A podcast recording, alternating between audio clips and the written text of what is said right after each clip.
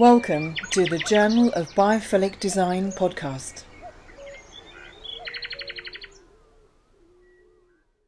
We're joined today by Owen Wiseman, who's medical advisor who's based in Canada.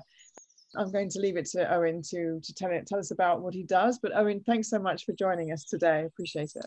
Oh, I mean, first off, it's such a sincere pleasure to be here with you and your listeners. And I mean, the Journal of Biophilic Design is it's definitely something that I've followed for quite some time, um, and to kind of see how your journey has gone and grown has really been inspiring. I find for myself, even in my own journey, and recently just listening to your conversation with uh, Dr. Sally Augustin as well was really quite powerful. So I'm very, very privileged and honored to to be here today. Oh, that's lovely. Thanks so much for saying that. Um, well, can you tell us a little bit about yourself then and, and what you do? Yeah, so um, currently I'm a, I'm a naturopathic medical graduate who just recently um, graduated last year. So it's been lovely because I get to work in a beautiful clinic right now under the license of another um, ND, and I'll talk a little bit about what that is later, just just so your listeners understand. Um, and it's been a really quite a joy to kind of integrate my own nature-based solutions and nature-based principles into my own office space. So that's been something. And i'm also a consultant and a medical advisor to a phytopharmaceutical company the canada base of that that's headquartered in switzerland. So it's a really it's an interesting role because you do get to really apply um, kind of those plant-based nature-based principles and you get to see the power of of these clinically proven herbs and how they can be used in helping people heal. So in that role it's been really really interesting to actually dive a little deeper into the medical side of the herbs above and beyond our curriculum at school. And it's just such a an interesting and powerful position to be in to learn yeah, so it sounds really great. Um, I mean, what obviously you obviously you can tell you love nature and the natural world. I mean, what got you into it? Where, where did it where did it kickstart? Yeah, I mean, it it sounds really kind of cheesy, but it does go all the way back to childhood. So growing up, um, we were quite lucky. We've had a family cottage in the family for it'll be 60 years this year, and so it was always kind of a, a gathering place for us and our extended family and I'm the youngest of 13 cousins on on one side.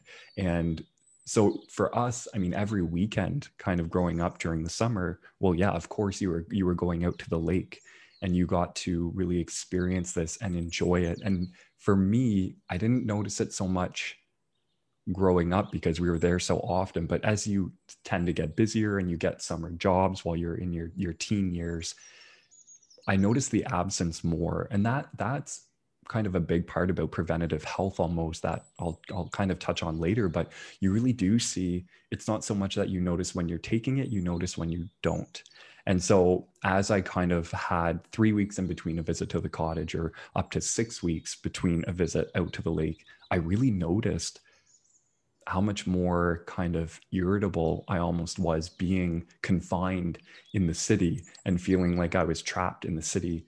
And so that was kind of when it first started to think there's something there's something here. There's something about being in nature and and kind of where one of my projects has come from. Science and nature is really talking about you know we instinctively know we feel better in nature and in the outdoors but what's the science behind it all? So i think that really kind of started to catapult my interest and then it just continued to snowball from there. So in my undergrad i was i was really privileged to get to work with um, Dr. John Zelenski, who's an environmental psychologist, and Dr. Marc Berman, who runs the environmental neuroscience lab out of the University of Chicago.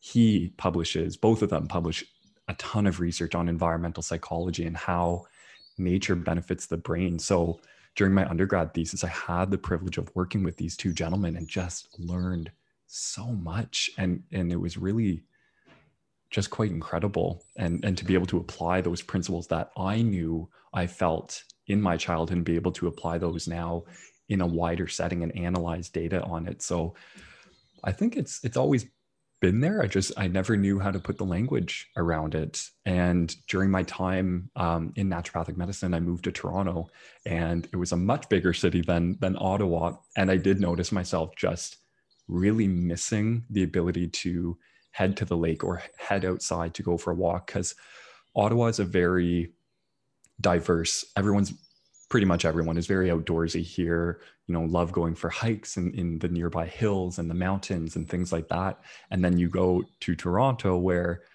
it's traffic city and it's very very busy and, and people are quite disconnected i found in my personal opinion from nature. And that was something i'm sure as you've done in your readings in your podcast richard louv who um, defined and described nature deficit disorder. And and i would bet money on it that individuals in larger cities definitely feel that sense of nature deficit disorder being so um, distanced and disconnected from from nearby nature yeah. It's so important to have that connection even if it's a plant on your desk or whatever. It's that just it's inherent in us isn't it? It's a sort of primitive um, understanding uh, um, that we have really. Um, obviously you, you do mention naturopathy uh, mm. and, and what you use in your practice. Can you i mean obviously people a lot of people probably understand and know what it is but if people have forgotten can you explain what naturopathy is? Yeah absolutely. And i think it's good because there is there's a lot of misconception and, and misinformation that does feed out there. So kind of getting it from primary sources is always the best the best area. So here in canada and across north america and a lot of different regions um, you have naturopaths who you can call yourself that if you've taken a weekend course in an unregulated province or state. So this is where the real danger comes from and i'll touch upon that in a second. And then you have naturopathic doctors. So naturopathic doctors have completed an undergraduate and i'd say 99% of my colleagues all did an honors bachelor of science or environmental science things like that that are very science based um, so it, it's a minimum of eight years of schooling to be a naturopathic doctor in a regulated province or a regulated state.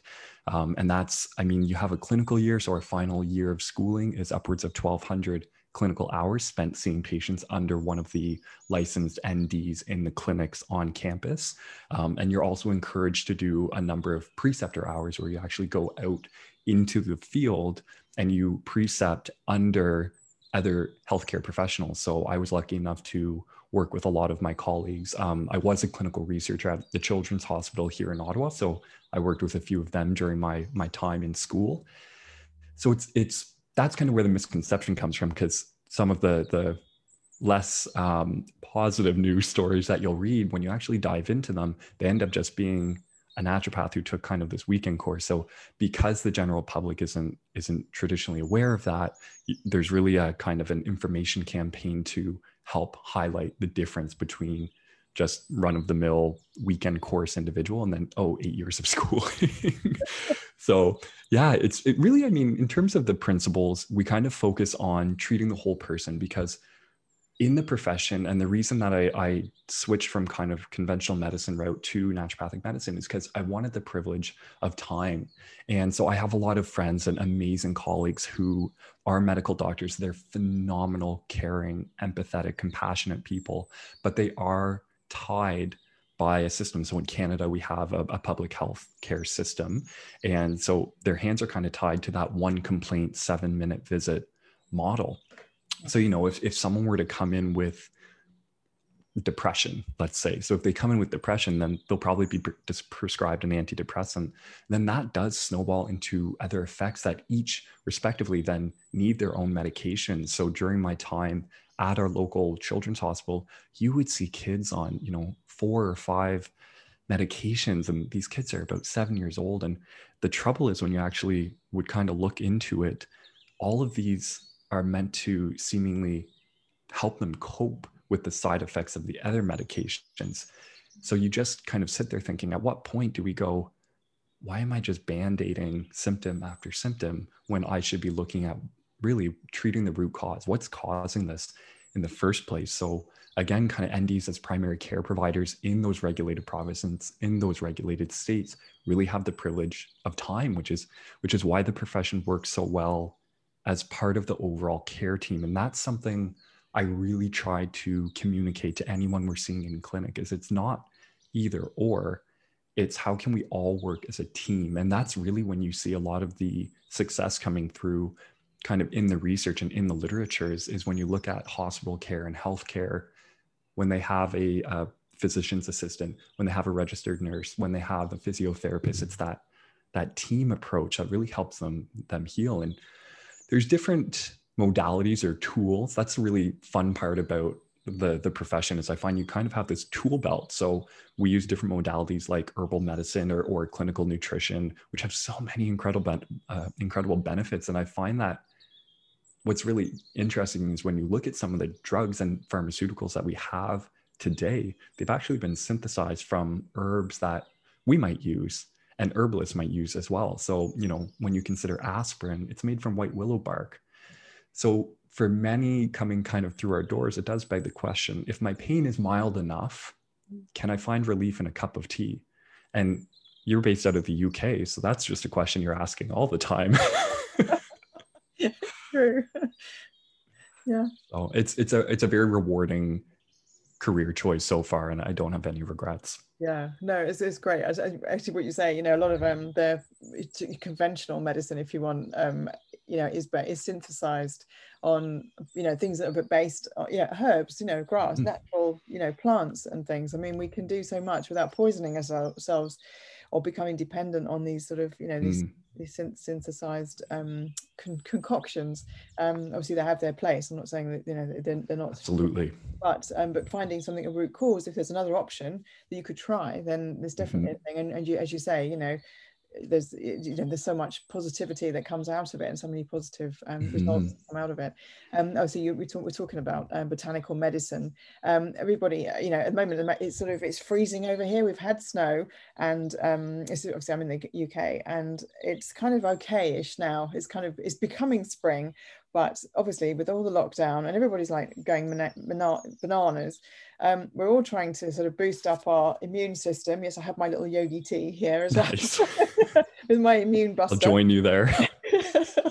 Um, but i mean is there something that you can um, maybe recommend um, you know to sort of to sort of to, to, sort of minimize any flu or you know or even sort of covid type symptoms at all? I mean i don't know. Is there anything yeah, it's that's kind of the big sweeping question taking the globe by storm right now. And and even in my role as a medical advisor outside the clinic, I, I do certain trainings and I often get asked by by individuals reaching out to touch on how do we defend against COVID-19? And, and the truth of the matter is it's it's really no different than how we support our immune function against all pathogens and everything. And and I found it almost sad to watch how there was this narrative in 2020 especially of of treating proper hand hygiene and keeping your distance from individuals who were sick like it was this novel new thing that we had just discovered in, in 2020 it was it's kind of terrifying. These aren't new guidelines. So for me i mean when i when i do get asked about specific ways to kind of defend against novel viruses no different from how we support our body against all pathogens. So for me, the question really goes back to kind of the foundations of health. So you want to ensure you're getting enough sleep to allow your body time to recuperate. Because when you're awake and you're stimulated, your body doesn't really have that time to fully shut off. So when you shut off at night, then it can clean things up and you can see the brain fluid get circulated a little bit better and more efficient. And blood flow even to remove kind of waste byproducts from different cellular processes. So that's kind of one of the big foundations of health. And the other is just eating a diet that's really rich in a variety of nutrients and minerals because the body needs these building blocks to actually be able to process and function. So I, I really just as diverse as your diet can be and find ways to incorporate kind of any form of physical activity and of course get into nature if you can do green exercise as well. So those it always goes back to that support support your body. It's it's hard to kind of make these recommendations for more specific compounds, right? Because you you don't know the individual. I mean, a lot of the stuff that we see out there, including kind of um, even marigold or or chamomile, things like this, members of the daisy family, the Asteraceae family. So it's one of the in Canada at least the largest flowering species that we have but you never know if someone has an allergy to it, in which case they're allergic to a lot of different medicinal herbs that are out there. So you really just you want to be careful kind of you know picking willy-nilly off the shelf, which is why kind of primary care providers like myself are, are really here to help guide you and help support you and you know I always say you can't out supplement or a crappy diet or a crappy lifestyle. It's got to be a, a, blend of, of an approach. Mm-hmm. Yeah, it's so true, isn't it? Always, always consult an expert before you do anything. It's true. Mm-hmm. And also, you might realize you don't, you know, you might somebody might tell you, you know, kind of your mate say, "Well, I'm having this," and you think, "Oh, it's great."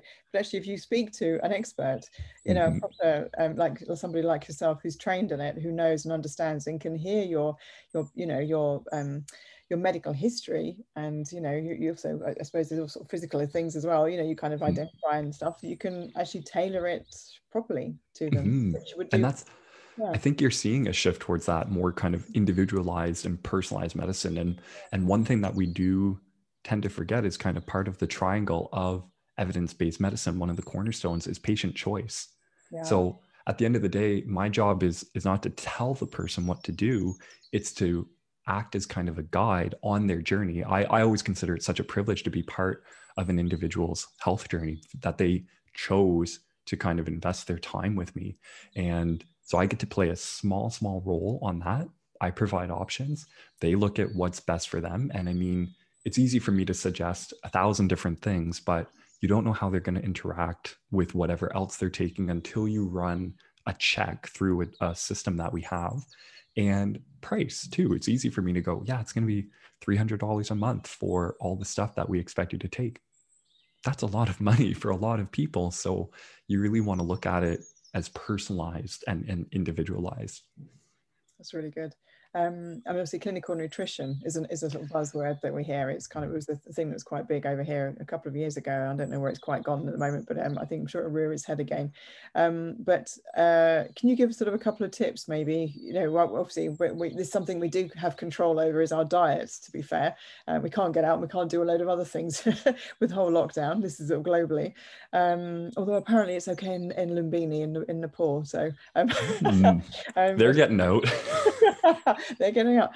Um, so um, yeah, I mean, to maybe to sort of take care of our guts or our lung health mm-hmm. or our mm-hmm. heart, you know, I mean, obviously if we can't really exercise or whatever, or we do as much as we can, but I mean, maybe sort of in terms of clinical nutrition, what would you advise?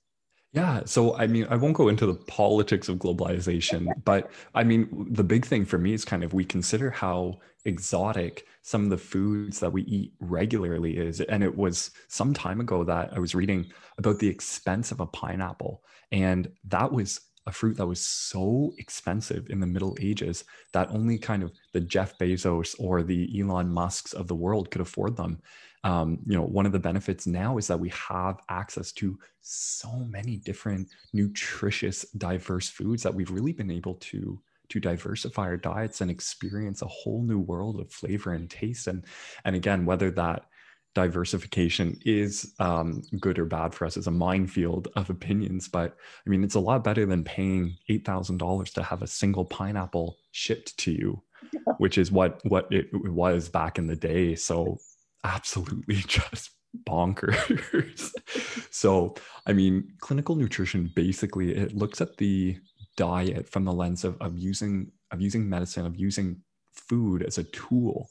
And you know, sure, we could absolutely just eat what we like and call it a day, but we've we've really become quite strategic in the way that we we recommend foods to those kind of walking through the doors of the clinic. And it's all about using nutrition efficiently and, and effectively and and i love my grandparents but they grew up in a time without a lot of the recent knowledge we've gained of food and some of the the cooking styles so you know cooking meat a roast might be in the oven for two hours too long and then you could sole your shoe with it. So it's uh we've, we've definitely come a long way away from that. And i mean my biggest consideration when it comes to clinical nutrition and the power of clinical nutrition is is that poor diet now actually outranks smoking as the leading cause of death globally according to the, the latest research and it was a recent systematic review published in The Lancet, so close to home, um, that suggests that medical students in countries around the world actually haven't been getting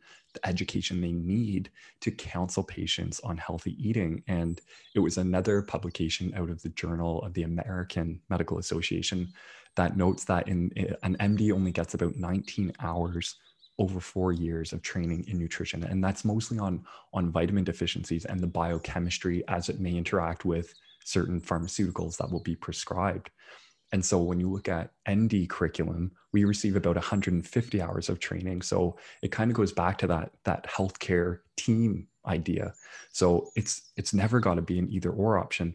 My knowledge of pharmaceuticals, of surgical procedures, they far MDs far exceed me, and I I acknowledge that.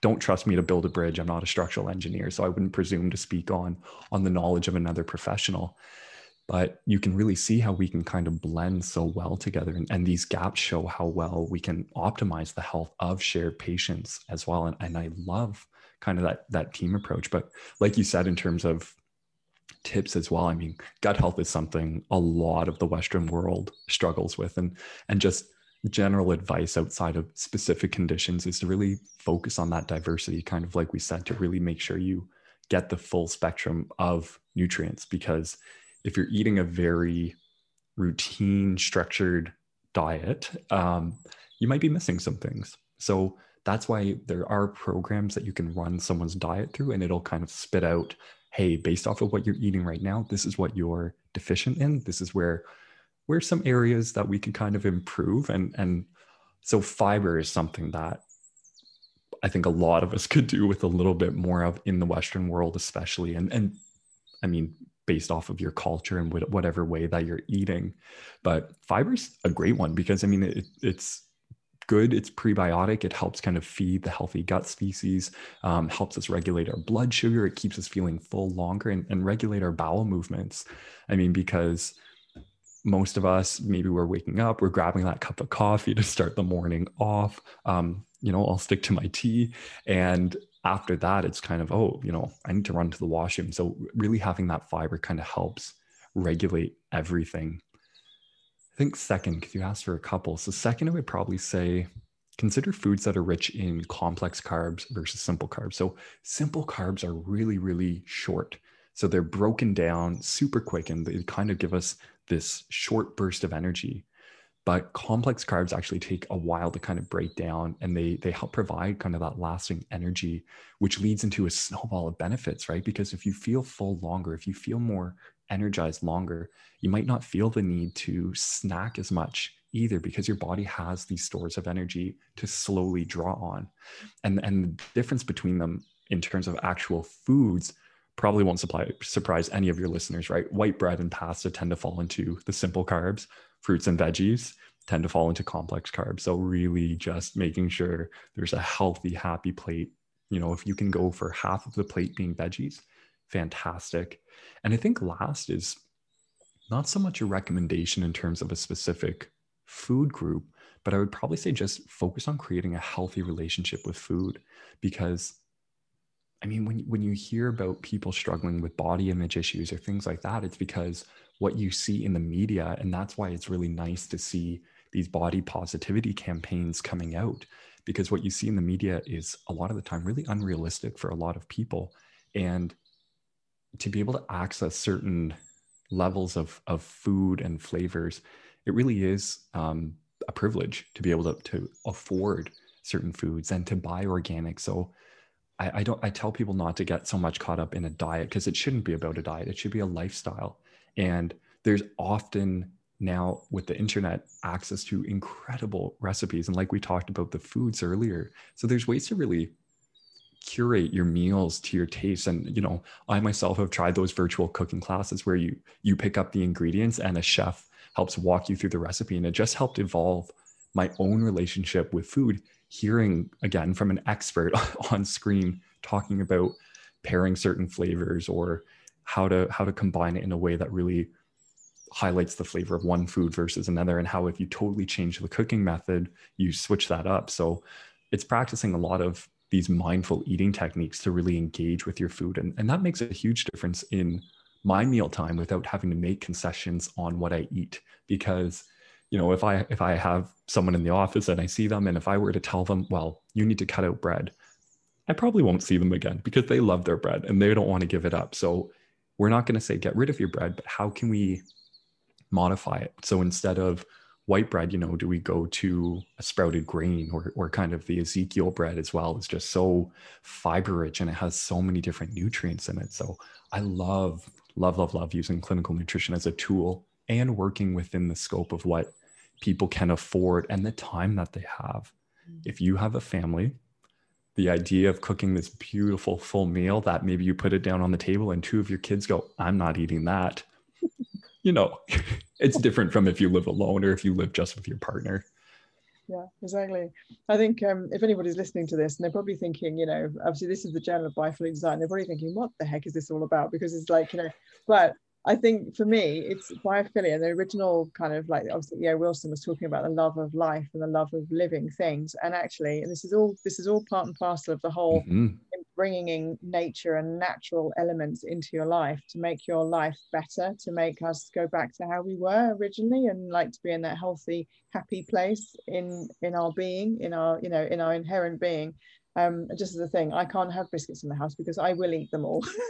so I have to not have them in the house. But I've what I've done is with the whole because you know you can see the plants behind me and, and stuff. But um, I have I have you know fruit and mm-hmm. things from nature on the plate. Sort of and, and sort of I have my my my even when I open my fridge, it's full of vegetables and it's mm-hmm. and, and, it's just so uplifting. It's kind of mental, really. It's just so wonderful, and it's it's yeah, it's just um, it's just it's a lovely um, sort of feeling um, mm-hmm.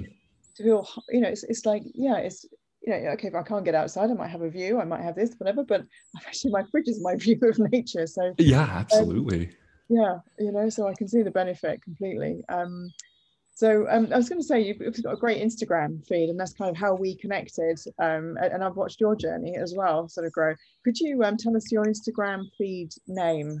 Please? Yeah, so I actually I started a project some time ago while I was in my clinical year, and and it kind of came out of that that biophilia design as well because I was thinking, you know, with with what I had seen at the Children's Hospital and the different pharmaceuticals and how do we use those and and band-aiding different symptoms herbal medicine can be a lot more gentle but you do have some of these really toxic herbs. I mean even when you look at kind of digitalis or lily of the valley or all these all these different ones.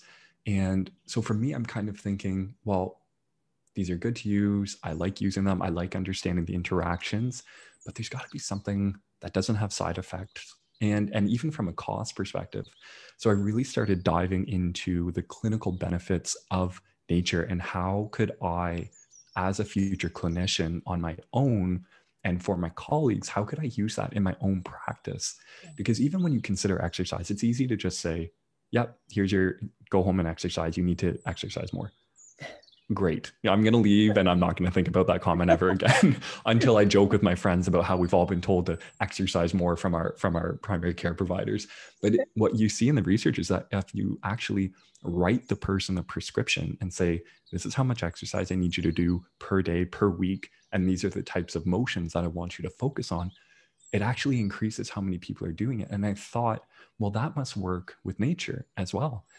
And so as I started kind of diving into it a little bit deeper, I I just started collecting data, and then I thought, well, you know, people could really benefit from this. There's no cost to nature, and at the end of the day, it's it's kind of that access route, which I'll, I'll touch upon a little bit later. So then I created this account called Science and Nature, and the handle for that on Instagram is Science and Nature Official.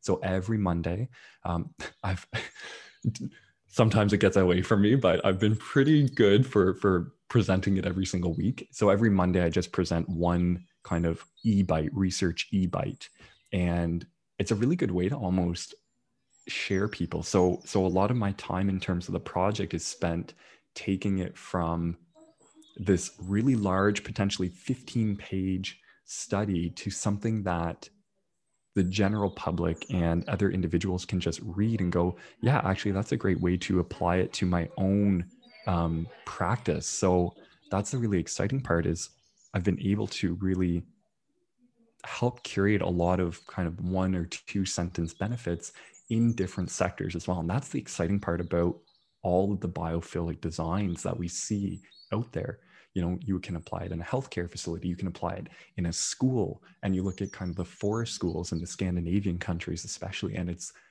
miles ahead of, of where we're at i find in canada and north america. So I'm, I'm really excited to be able to to share that and connect with other like-minded individuals like yourself. So the project's been such a phenomenal outlet for me and now i have this massive library and database where if someone does walk through the door and let's say I don't know, they're a small business owner and they want to make their employees a little bit more productive while they're at work, although maybe now they're working from home, then, you know, I have this library of, hey, here's 10 benefits that you could now implement in your own small business and you'll see it pay off in dividends exactly. I mean, can you um, give us maybe two or three of them? Um, I mean, one of them is number 36. So if people go onto your um, Instagram, they can find this. As you say, the surgical patients exposed to greater sunlight required 22% fewer opioid medications, resulting in drug cost savings of 21%. Um, I don't know, maybe is it other kind of things that you'd like to highlight that you've, you've found that have kind of maybe, right, you know, yeah, yeah. I mean, it's it's how much you want me to nerd out. I mean, the the the healthcare one for me, healthcare is so powerful. I mean, when you look at kind of East Asia or, or the Asian countries, they've integrated a lot more of this biophilic design principles into some of their hospitals. And the data coming out of these hospitals in terms of recovery rates, even um, when you kind of look at daylighting if you're exposed to natural light, and I'm, I'm pretty lucky to work in an office with a, with a big window, but when you're exposed to natural light, it actually reduces how much pain you're feeling. And mm. that's so you have these two separate studies, one showing daylight can help and plants can help with a reduction in pain. And then this one that you mentioned, yeah, how it can reduce how many opioid medications. If I don't feel as much in pain, I don't need the high dose of opioid medications, which has the snowball benefit because we know globally we're experiencing an opioid crisis because we so freely hand them out when it comes to pain. And there's definitely benefits. I mean if your body is riddled with cancer and you're in pain all the time absolutely we need to help you and alleviate that so you can think clearly and you're not foggy of mind.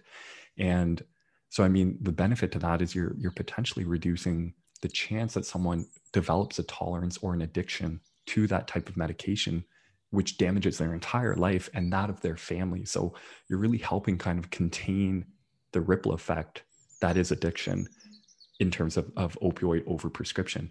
And then the drug cost savings. I don't know a single hospital or country or ministry of health that would look at drug cost savings and go, oh, we don't want that.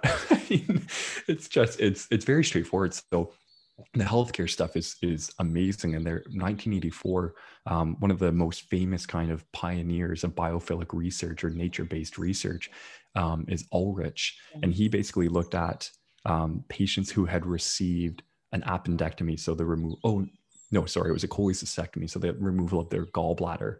And when they were in a room with plants and, and views of nature they recovered faster when you controlled for all other variables. So that, I mean, from a hospital point of view, I can discharge my patients faster. So I get my bed back faster so that someone else who's coming through, I can help them sooner. So I'm reducing wait times. And there's just so many benefits there. But, you know, in terms of other stuff, it's kind of, I really love the education side. And so the the pro social behavior side as well and, and exposure to images of nature can actually influence individuals to be more generous and trusting of others. And that also follows along with other nature or um, other nature-based research that showed communities developed kind of this greater sense of neighborhood safety and how to reduce crime rate when green space was nearby.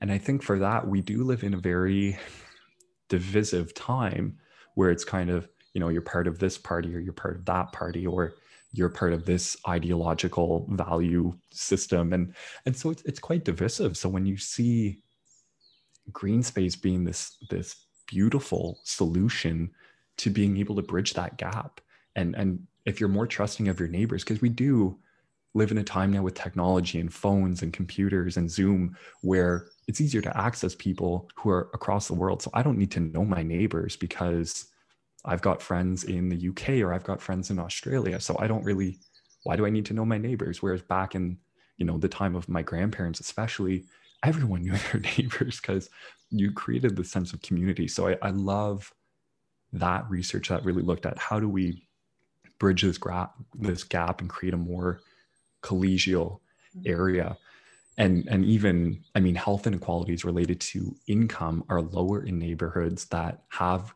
a greater amount of green space. but then i mean that opens the whole conversation about what a privilege it is to have green space nearby and, and whether you know socioeconomic status do we really invest in these big beautiful parks in a in an area that's a lower socioeconomic status so it really does bring to light kind of the privilege of what it is to have access to a park or a parkette nearby and i mean even that that bleeds into kind of the final stat. I wouldn't mind sharing that children who spend the least amount of time in nature from birth to age 10 have a 55% increased risk of developing psychiatric illness in adolescence and adulthood.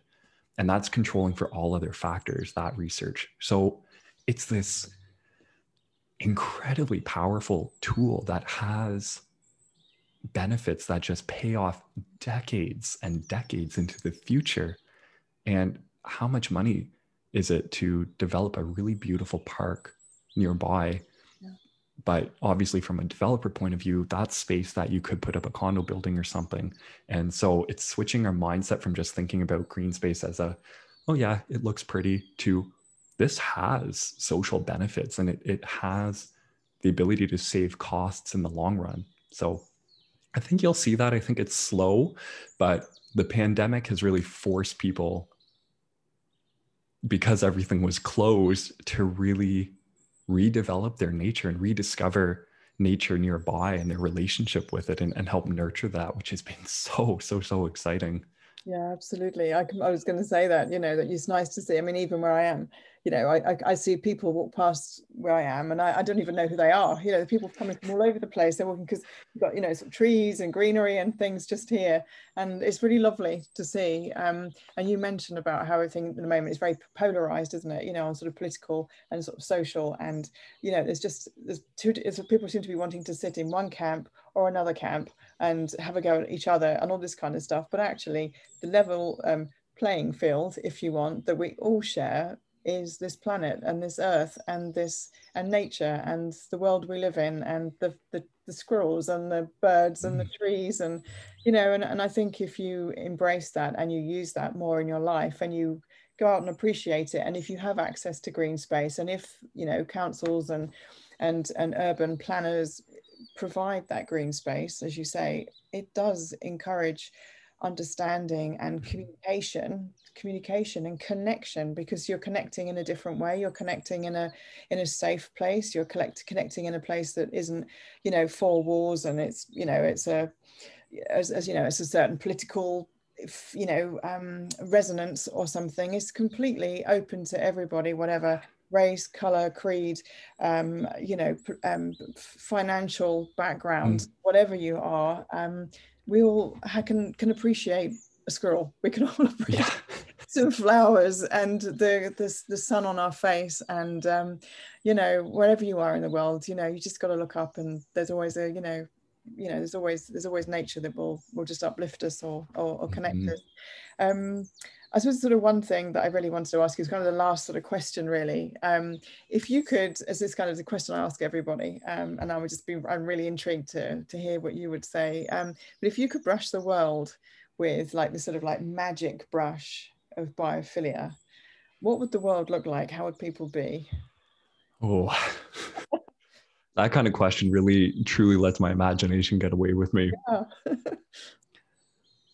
I think a world of biophilia in part kind of emulates the goals of, of Singapore with their initiative to become kind of the greenest city on earth. So they once were a city that that really grappled with overcrowding, which meant pollution was kind of the norm, polluted water, polluted air.